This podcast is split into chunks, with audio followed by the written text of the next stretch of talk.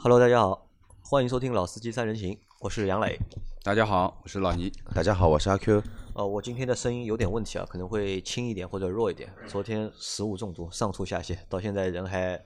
没有精神。嗯，因为是阿 Q 要来嘛，对吧？所以就是今天坚持要把这个节目要录掉，对吧？约阿 Q 非常难约的。对，阿 Q 也是带伤上带伤上阵，因为在车展期间说话太多了，这个嗓子也不是太好。好像那么就是我状态最好是吧？你状态最好，而且你又订了新车，对吧？我精神心情也不一样，心情也好，对吧？那这期节目我们聊什么？我们聊一聊就是《复仇者联盟四》的，就是剧透。嗯，这个这个看了没有？我说了，我说了会被喷吧？我觉得这三个小时看下来不值得 啊，不值得。那这这就算了。就 我最恨这种剧透的人。这个我是开玩笑的。其实我是希望阿 Q 说的是，我也没有看过，老倪也没有看过，我也没有看过，我也没有看过。那剧透个屁啊，对吧？那好，言归正传啊，在前面开玩笑。那我们这期节目我们聊一聊，就是前一阵非常热门的那个西安奔驰女车主那个事件。因为这个事件其实到现在来看的话，基本上已经尘埃落定了，嗯，也不会有别的就是新的剧情发生，也不会有反转，嗯，也不会有新的东西出来了。是的。那在这件事情结束了之后，那我们三个人回头回顾一下，回顾一下这件事情，对吧？那这个事情其实我觉得不用重复了，不用不用重复了，对，对吧？其实就是一个就是在一个女女车主在买了一台可能有问题的车，然后和四 S 店。在售后维权的过程当中发生了一些问题，然后这件事情闹得全网皆知，对吧？包括中央电视台都去报道了这个事情，连人民日报、新华网的海外版都已经发了啊。然后最终就是奔驰官方出面，然后和女车主达成了和解，和解，和解，最终就是满足了就是女车主的那些诉求。然后这件事情就尘埃落定，解决。那我们怎么来回顾这个事情呢？就是怎么来就评论或者讨论这件事情？就是我其实分了四个角度去看待这件事情，因为在整个事件的当事人里面，我觉得有四方。第一方是就是经销商，嗯对吧？就卖这台车的就是西安利之星集团，对吧？经销商是一方，消费者那个女车主是一方，是一方，对吧？奔驰品牌也是一方，嗯，那我们。对吧？吃瓜群众，嗯，对吧？也是一方，嗯，对吧？那我们就从四个角度或者四个方面，那么如果我们站在这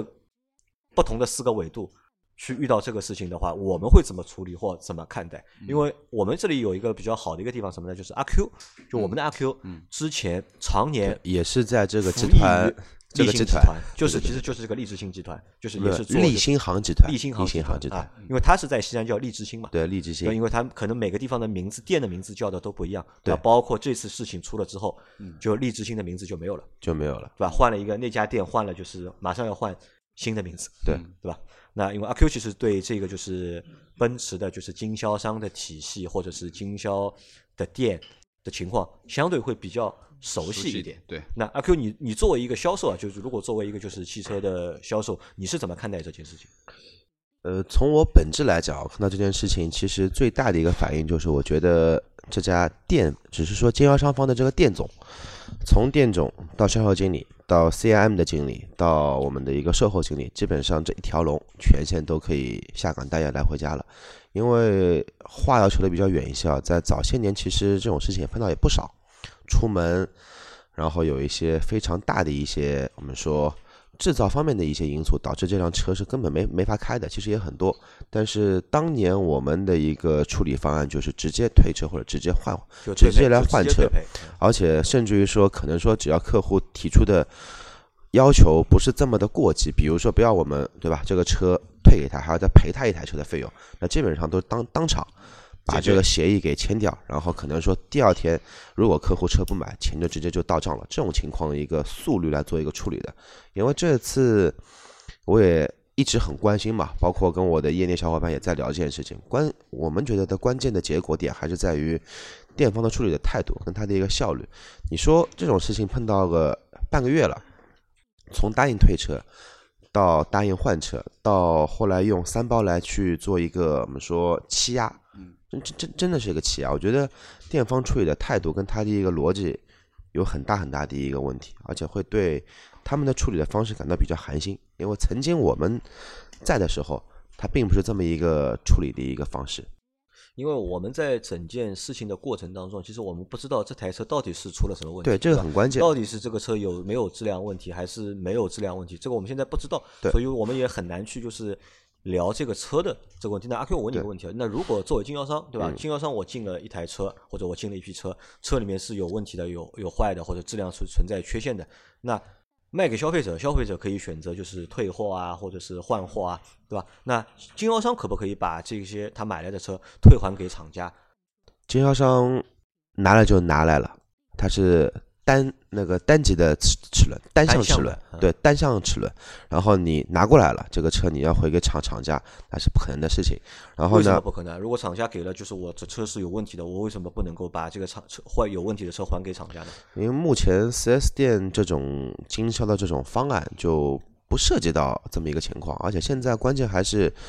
就是说中国的厂商还是比较强势一些，无无论哪个品牌，因为因为游戏规则和它的经营制度都是他们定了算，你拿到的车位有问题，只能说你自己倒霉。那可能说我在之后给你分配车源的时候，会给你一些你比较对吧中意的车，或者说跟你的订单更匹配的一些车。但你要把这辆车退到厂房去，那不可能的，顶多这个车就转换成一个试试乘试驾车。所以说。再说了，再远再远一点，为什么很多 4S 店会有很多这种稀奇古怪的颜色作为试乘试驾车，也是这么一个卖不掉因为对对，对因为卖不掉，还有就这个车可能之前有过退换的一个经历，对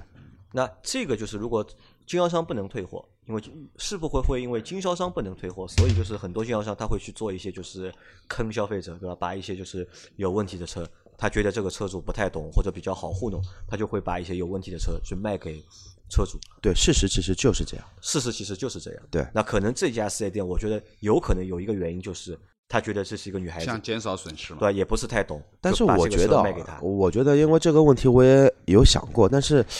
怎么说，他们店的规模是一家我们是就是说可能说比较大规模的一家奔驰店，它连 AMG 啊、迈巴赫啊都会有。这种店的体量其实一年的体量少说一年的销售额呃销售台次估计会超过两千，甚至到两千五到三千台。这种体量的店不应该会对于这么小的一个这种质量的问题这么去 care 它。就这么在乎它，就大不了我给你换辆车，我大不了这个车你退给我了，我做台试乘试驾车，其实不会有后面这么多的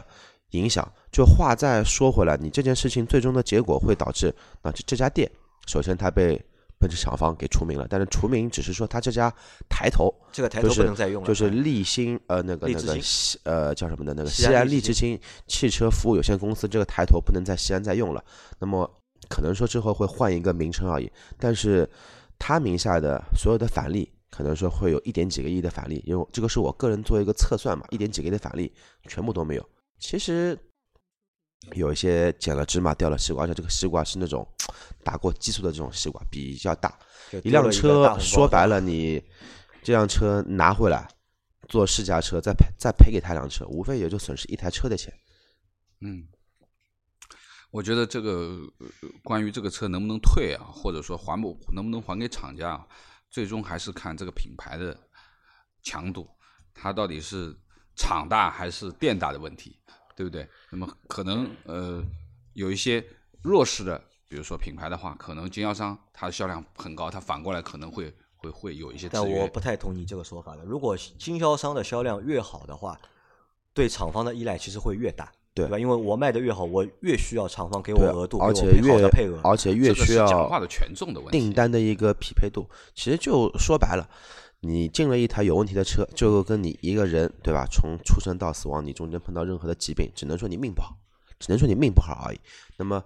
你无无非就把这个车做成一些转转转化，因为奔驰有新锐的认证二手车嘛，有一些比如说有过问问题的车，或者说返修过的车退过来的车，但是它已经保证达到了某一个质量标准，那可以进行一个二手车一个进行一个售卖，其实也不是问题。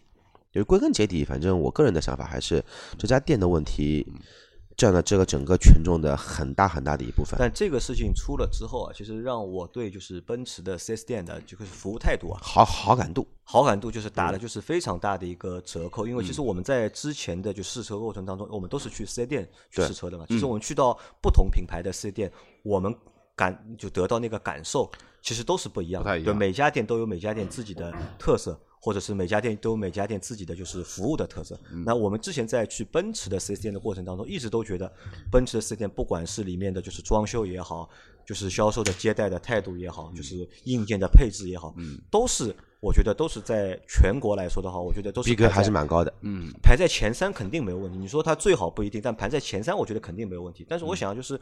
那我们之前也有时候我们也吐槽，就是北奔的车嗯嘛，就吐槽北奔的车，说它的车的就是做工啊，就是工艺啊，都不嗯是太好，对吧？但是我觉得可能大家买奔驰车嘛，就是嗯产品是一部分，还有一个就是售前，包括售后的体验。嗯那其实这个也是品牌的一部分，但。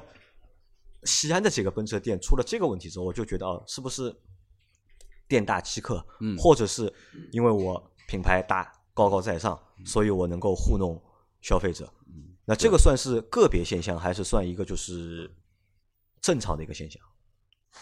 我认为还是个别现象，或者是某一个地区的一个现象而已。你像上海这个市场，这么多家奔驰店，哪怕立新行在上海的店再多，碰到这种任何的一个这种事件，可能会发酵成一个我们说热点公众事件的话，我们在之前其实很容易就把它进行一个处理掉，而且是很就是双方都很快的去解决很快的这个问题去解决这一个问题在，而不是说等着这一个问题被无限扩大。因为我觉得还是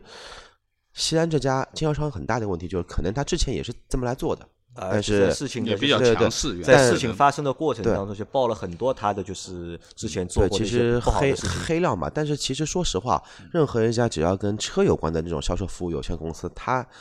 的一个，因为现在有一个系统叫叫什么信用差别叫什么，我这两天还在收收到我之前公公司的一个官司的推送信息，只要是涉及到流水线商品销售的，它必然会存存在。我们说残次品流入到市场的一个问题，但这个这个问题就看人怎么来做一个处理了。你不要去说什么信仰手工的好，德国的好，你真碰到问题，该碰到问题还是会碰到问题，就看人怎么来把它去做一个解决。所以作为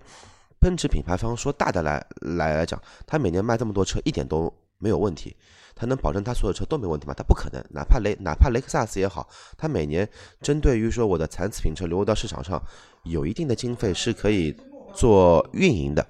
比如说就是防止说这个车流入到市场，客户要退换车，有一这么一笔专项的拨款去进行做维护的。但是这笔拨款是不是真正的用到实处了，那谁都不知道，这就是一笔烂账。那阿 Q 因为之前在立新行做过嘛，对吧？你能够帮我们简单介绍一下，就是立新行这个集团的背景吗？呃，就是我看网上说这这是一家非常大的集团，对，从我出来的那个时候节那个节点吧，然后就说一下，然后立新行目前是到我那个时候情况是全球全全世界范围是奔驰在全球最大的一个合作经销商的一个伙伴，包括戴姆勒也是持股立新行的一个股份，但是股份多少我不知道。然后老家呢，上海话就是说大本营是在马来西亚的，然后呢，我们中资的中国所有的一个经销商的一个我们说资本全部是它的总部全部是在香港的，然后呢，跟厂方关系也是比较 OK 的，在全国的一个经销商排名的话呢，是二零一八年度是排名第三，但是这个排名第三其实是很有分量的，就怎么来说，排名第一的是国际集团，我曾经也为国际集团效力过三四年这么一个时间，他们是什么车都卖。然后国际集团呢，它是一个有石油背景的一家说央企。然后第二名的话呢是中升集团，哎，那么也也很有这个因缘巧合，我在第二名也干过。然后中升的话呢，也是主营奔驰啊、雷克萨斯，包括那个大众啊，它都做。但是只有立新行这一家集团，它只做奔驰，做奔驰，但它的销售额是第第三名，这个还是特别的，我们说有实力或者说牛掰的。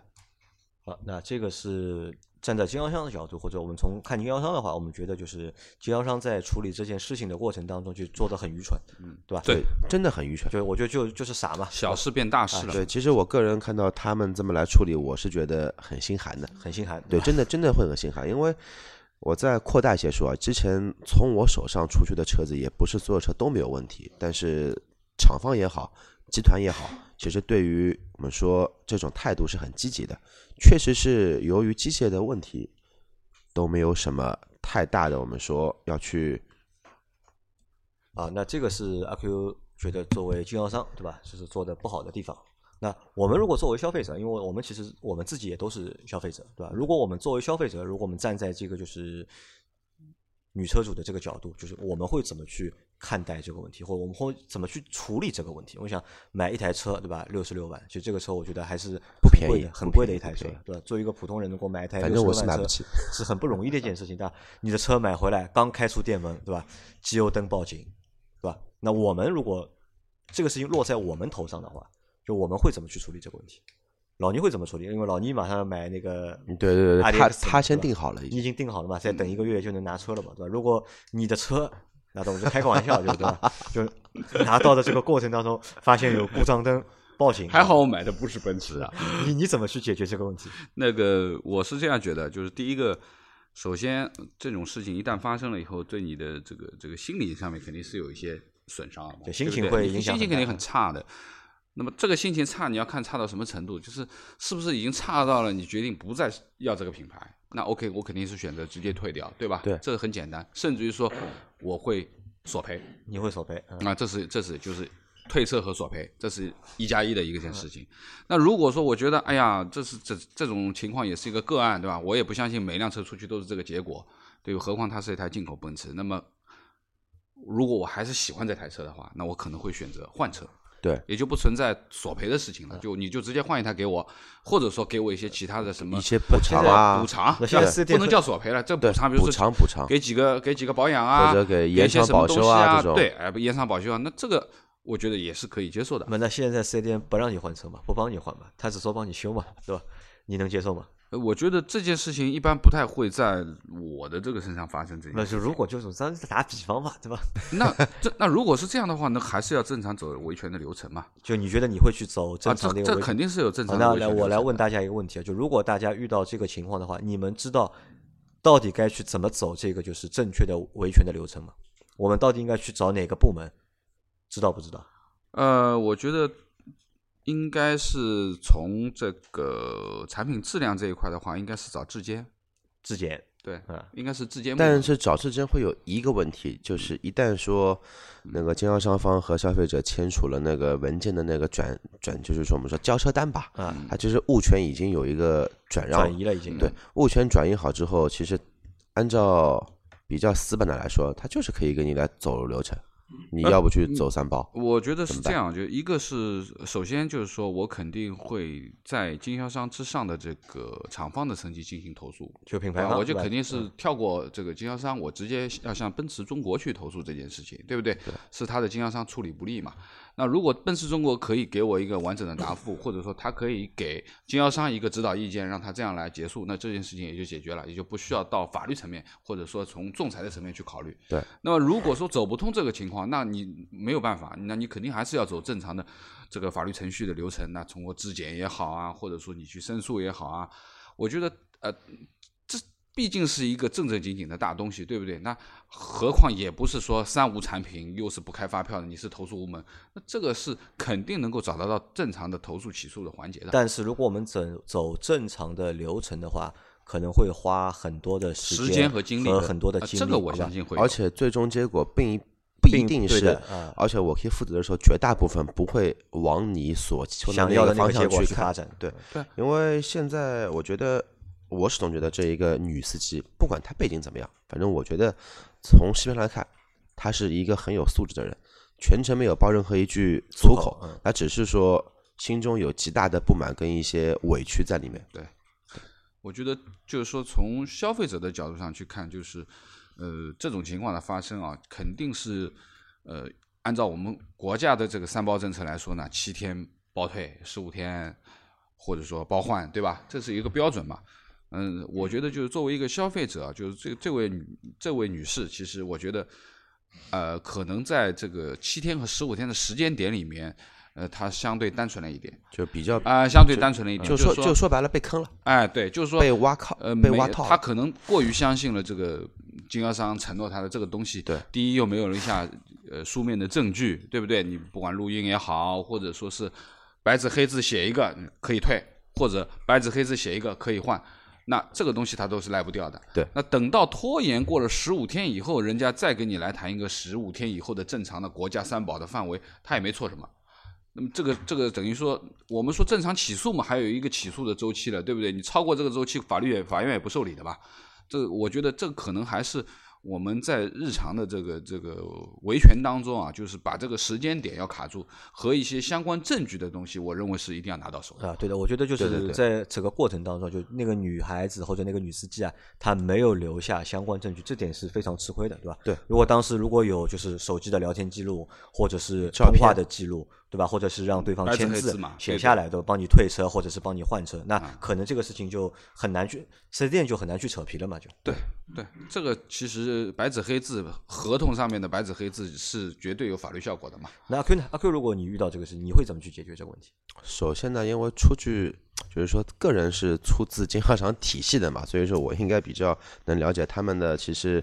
更关注的 点在哪里？然后我会可能说比较一击致命，对吧？可可能说该堵门还是要堵门，该撒泼还是要撒泼，但是千万不能打架，不能打架，不能打架，千万不能。阿 Q 是你是赞同就是那个女孩子的那个做法的，就是还是要去就是吵一下闹一下，对吧？我我觉得那女孩子做的没错，说实话做的真的没错。但如果换成我，在协商无果的情况下，我如果我碰到这种情况的话，可能我会。更加过激一些，可能真的会更加过激一些。但是，真的说被逼到不行了，而且被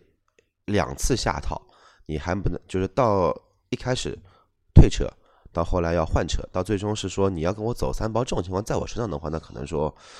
啊，第一啊，我觉得我应该不会被这么来忽悠。第二的话，真的这样的话，我觉得他的这种方方式，其实我觉得还是比较的合理的，至少没有做出一些什么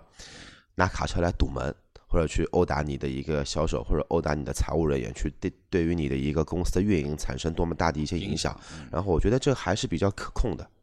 那说到这个，就是我觉得有一有一件事情是比较可悲的，就是我们先不说这个女的，就是用这样的一个方式去维权，恰当不恰当？那其实我觉得里面可以分两层说的。你说她没有办法去这样做，那这个是恰当的，对吧？哭诉无门。对，但是。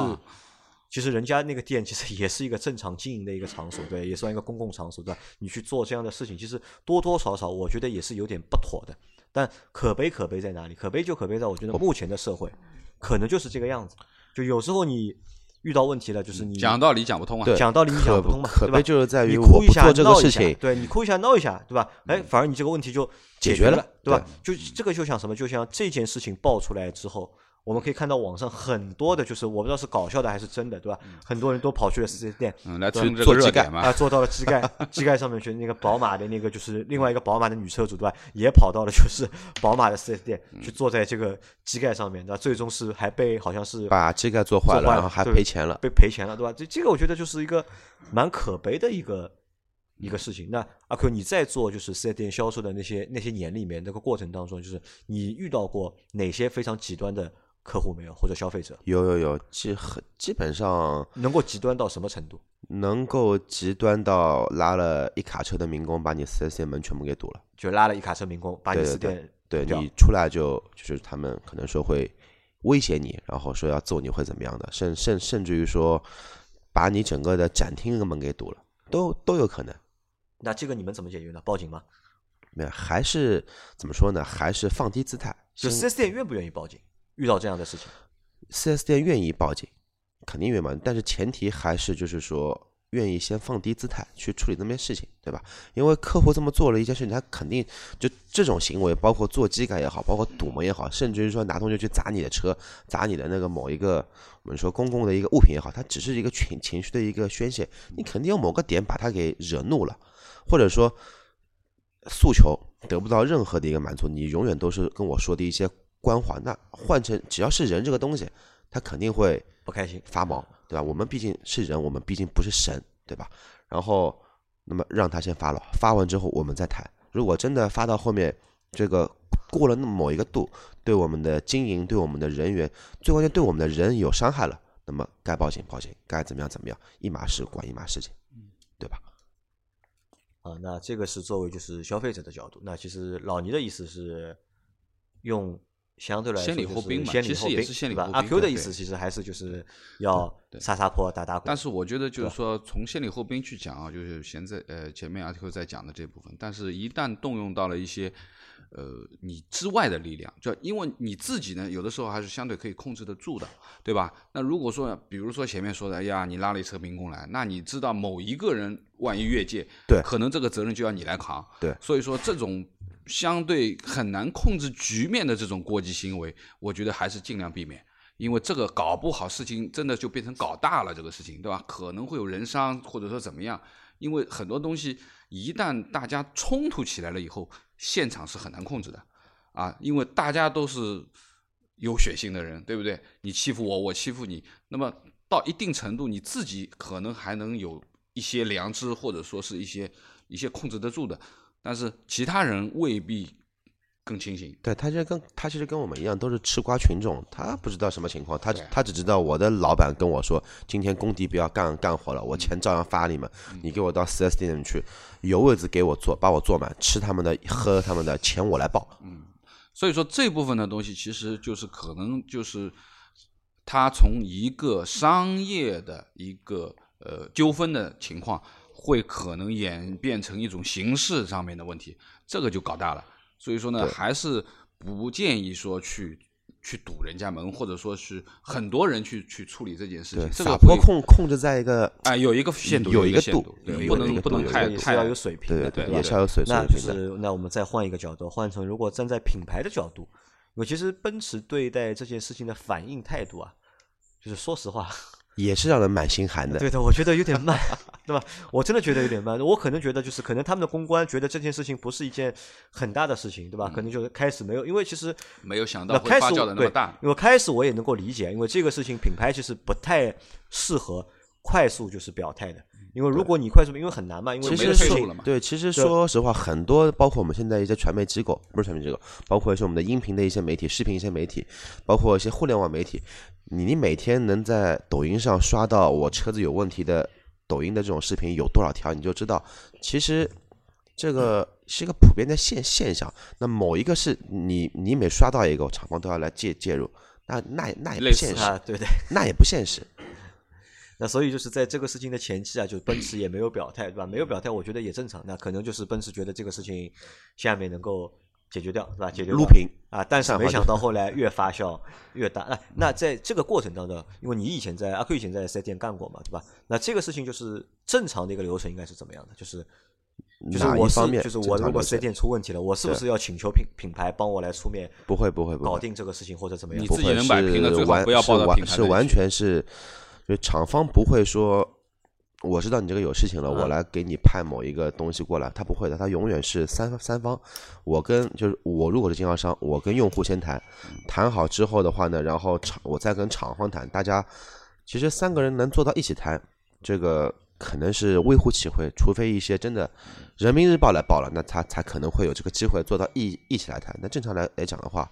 不可能会有这种机就是一对一因为这个就是可能就这个维权也好，或者售后也好，其实还是就是消费者和经销商之间的关系。对其实和品牌是没有什么太大关系，因为车是经销商卖给你的，对，对吧？可以这么理解吧？对，啊，因为按照现在四 S 店的模式，就是谁卖出谁负责嘛谁，销售谁负责厂方没太大的一个关系，因为厂方会会说这个车我只要下了线，有合格证也好，有有关单也好，我就满足了国家的一个技术的安全标准和质量的标准，这个车是没是这个车是没没问题的，是合格的商商品。但至于到你手上面，你卖给了用户之后，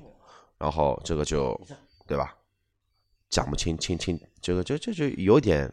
这个东西就很难说了啊。嗯那觉得这个事情，你们觉得会对冰牌呃，就会对冰奔驰的品牌嗯有影响吗？嗯，我在我我是从车展前两天就进场了，啊，我们的隔壁就是奔奔驰，你们隔壁就是奔驰，但但是从我的看来来说，对于奔驰展台的客流是没有没有完完全没有任何影响。摊掉的对吧？但是对于奔驰的品牌销量还是有点影响的，因为我也和之前的几个小伙伴也有遇到，也有聊，也有也有有聊过嘛。其实这一届车车展，不光奔驰的一个销量会比较少，其实所有品牌，包括豪车馆，也都比较差。嗯，因为经济不好是一个原因，但是更多的人是观望的一个态度，就是这一个品牌本身是我的女神，现在可能说，哎，这个女神好像这个瑕疵蛮蛮大的，可能是整容的，对吧？那可能鼻子要塌了，嘴巴要歪了，这种可能会比较多一些。啊，那这个是作为品牌，因为我们也不是品牌方的人，对吧？我们也很难去揣测这个东西。那最后就是我们或最最后一个角度，就是作为吃瓜群众，对吧？作为我们非当事人，对吧？你我们如果站在这个角度的话，你们是怎么去看待这个事情的？我觉得呃，有这样的事情能够爆出来，对吧？然后呃，也搞得蛮大。某种程度上讲起来，其实呢。就像一部教育片，像教育片，像教育片啊。第一个呢是教育了一下这个四 S 店，有的时候呢你也不能太猖狂，对吧？呃，结果也已经摆在那里了。其实我觉得，因为四 S 店躺赚的日子，嗯，已经过去了，已经过去了，对吧？好，不能再拿以前的那种态度去对待消费者了。对，这是一个，这是一个，我觉得像教科书式的一个一个一个案例，一个案例。那么对于品牌方而言，其实呃。你不管怎么说嘛，作为奔驰也说他处理事情慢也好，或怎么样，或者说是可能他的预计不足，对吧？没有及时的去回应一些东西。当然，最终的结果是和解，对不对？也没有任何的问题，客人也表示了满意。那么说明就是，呃，品牌方我觉得还是有能力来应对这些东西的，只不过它的应急的机制以后的响应能力需要加强。它肯定对于它以后的这些危机公关或者说这个反应度。啊，当某个事件爆发的时候，他可能也会提高一些警惕啊，可以让他更快速的给消费者一个好的形象去介入这件事情。那这可能也是又是第二本教科书。那对于消费者而言，就是你去维权啊，你去做了一些呃可能不是恰当的事情，但是我觉得这个这位女性同胞是有一个限度，有一个非常合理的，是一个样板，是个样板，就是是个样板。我闹了。但是我不至于是很无赖，对，而且我把我所有的，因为呃，他的那那段那段视频的东西我没有完整的看完，我只看了一部分，我觉得他的逻辑是非常清晰的，啊，所有的东西都是有据有理，嗯，那么完完全全是一个呃，我们不不不不说他是读过书的人吧，反正就是说是非常理性、富有逻辑的一个陈述，那么。他的委屈啊，他的很多的东西都表达的非常的清晰。对他的宣，他的宣泄更加来讲的是他的一个过程，而不是真正的说要撒泼到去砸你车去做一个所以说呢，我就说，呃，这又是第三本教科书，那很好啊，就是三方面三本教科书在这里，每个呃参与者啊，经销商也好，品牌方也好，消费者也好，都可以把它好好的自己去。对应的看一下，我碰到这个事情，我应该怎么办？那老倪觉得这个故事或者这个事件精彩不精彩？作为就是吃瓜群众来看的话，就这个这个事情，你觉得有意思吗？啊，说实话，呃。有点意思，有点意思啊，但是也不至于说，哎呀，我会放下所有的东西去讨论这件事情或怎么样。你转发了相关内容没有？我没有，我没有转发，因为我整个视频我也没看完。嗯，我其实老倪还是不太关心这个。嗯，不是特别关心，因为一看到这个东西，看了前半段，基本上也知道后半段的情况，或者说可能会面对面对的东西，我们就静静的在后面去看最终的处理结果是什么。那么的的确确，处理结果毕竟它是奔驰。他还是合理的去把这件事情撸平了嘛，对不对？那么也没有造成极端的一些事情，何况呃这件事情引发了政府部门的介入，然后又拉出了一些人民日报、新华网都来了，又拉出了一些除了这件事情以外的一些不合理收费的东西，后面又又又衍生了一件新事情，又又又发酵了，又对不对？那么。导致了就是说，比如说现在你去四 S 店说，哎，你贷款有这个这个我们放到最后面说，这个我们放在最后面。OK，这个 Q Q 是转发这个事件了没有？我转发的，但是我平我平心而论啊，我其实更加想喷的是现在集团管理的一些模式，因为当年其实要离开这边，其实也是这方面的原因，就是并不是说能力者胜，而是关系者胜，就是现在更多的一些。像之前我们一些集团的一些运营，更多的是给一些相对于能力比较差的人，一些能力比较强、机遇比较好的人，其实早已经就离开我们这一个平台了。像西安利之星这一个，其实就是典型的一个负面的一个范本中的范本，它像教科书一样的去展现了什么叫把一碗很好的鸡汤给给做成了一锅那个砒霜。真的，这件事情本身就不是件多大的事情，他一定要通过这么消极的一个态度去去去去做一个欺压，这么一个去弄。其实，反正据我所知啊，前面我们也讨论过了，因为奔驰的体系里面还是要必须要有很多上岗证的，然后基本上呢，像这种人，他们这些店整的个这个店从上到下的任何的一个，就是说那个 manager 级别的人，基本上全部会被撸掉。被撸掉，而且可能这张证都会没有，没有就没有没有这张证后不能在奔驰证的一个体现就是你跟奔驰就没关系玩完没有任何的关关关系在。不能在这里面做一些事情从业了，等于是对，所以还是对我的老老老东家要说一句，就是挑人还是要挑一些情商高、有能力的人，而不是去挑一些只会拍马屁，然后只会跟你去玩 玩某一些点的那那那一些人。这个是我这个怎么说呢？这个可能也是一个就是目前社会的一个现象吧，我觉得，对吧？对因为中国人多嘛，对吧？对人情社会。我想推荐他们看一本书，这个叫那个那个高效人士的七个方法，对吧？或或者说再推荐一本书，叫那个这个这就是 OK 啊。看看这两本书呢，他们可以了解一下为什么现在对吧发发现了没以前这么这么好，还是有道理的。整个事件结束之后，那整个事件结束之后，你们觉得会对就是目前的这个就是汽车市场，对吧，带来什么影响嘛？或者变化？对，老倪前面说了一个了嘛，对吧？就是那个手续费的问题嘛。对因为我们是是上这个星期我们去了两次四 S 店嘛，对吧？有人跟你们提吧啊，有，我们都问到了，都问了贷款有没有手续费啊？对，我们没有手续费，对吧？都都是这么说的。我们有利息。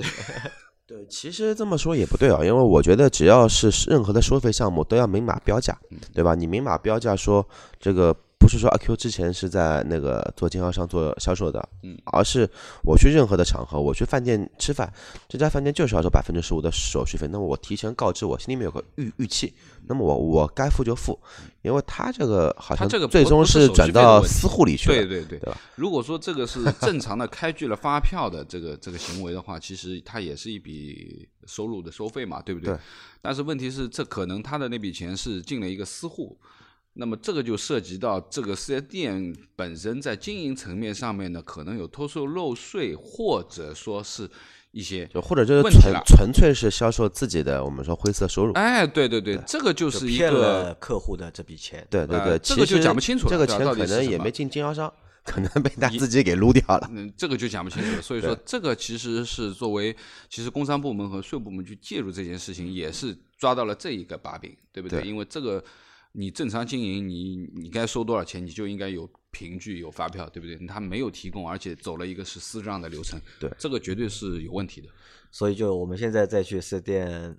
聊这个贷款的时候啊，就是没有优惠，销售就会和你说嘛，对吧？手续费是没有的，嗯，贷款是多少多少，但但其实这个利息变高了嘛，对，但对对对，但这个其实对消费者也是不好的，因为现在所有的经销商体制都是 4S 店模式，4S 店模式这个是国家认可的，这唯一的一个模式能进行一个卖卖卖来卖车嘛。但是现在 4S 店的模式又导致一个情况，就是无论你 BBA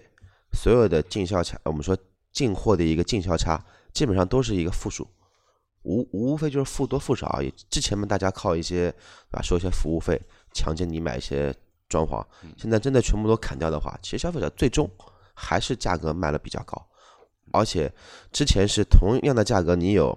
装潢了，那可能说之后就是你同样的价格，什么的辅助的东西都没有都，没有但价格比以前还贵。啊，或许说是在车价的让利方面，他给你啊，把这个服务费部分东西点一下就完了嘛。其实一样的，因为归根结底还是我们说厂方市场，也不是卖方市场，是厂方市场。厂方市场是吧？还是目前还是厂方太强势，对对吧？就导致把经销商压的太紧，就压的紧了之后呢，人家就可得活嘛。对啊可能一些经销商他就没有办法了，为了生存，可能会做出一些在正常的这个不没有好的事情。没有没有利润了，对不对？他肯定要想一些其我他的们不说十，我们不说十年前，就就差不多在七八年前卖奔驰的那会儿，在上海地区买，你要到 4S 店去，你要到我们之前集集团去买任何一辆奔驰的车，你要问销，你要问这家公司去说，哎，你能帮我去买个贴，呃，你要帮我贴个膜去好吧，小兄弟，我们都我那个时候会会怎么说，大哥，老板，或者或者说杨杨澜老聂，我们这个车不需要贴膜的，你买个车，你保险你爱买不买都无所谓。就那个时候是不屑于赚这个就是装潢的钱的，对吧？嗯，他们嫌麻烦，对他们就是嫌麻烦，就是我的前辈嫌麻烦，这个钱都不赚。现在是你不装不行呀，对不对？好吧，那我们反正关于这个事件的节目，我们也就做到这里，对吧？给这个这个有想法的小伙伴们，很多想小伙伴在群里问，甚至于有些人在问我们是不是被奔驰充了值或怎么样。那我们很肯定的回答，杨老板也已经回答过了，我们绝对不会是被奔驰去充值来掩盖掉这件事情。我们也就是就事论事吧，反正对，我们只是希望把这个事情干得更清晰一点，等它有一个明明确确的结果，而回头再去反思这一件事情。好吧，那我们这期节目就到这里，感谢大家的收听，谢谢拜拜拜拜。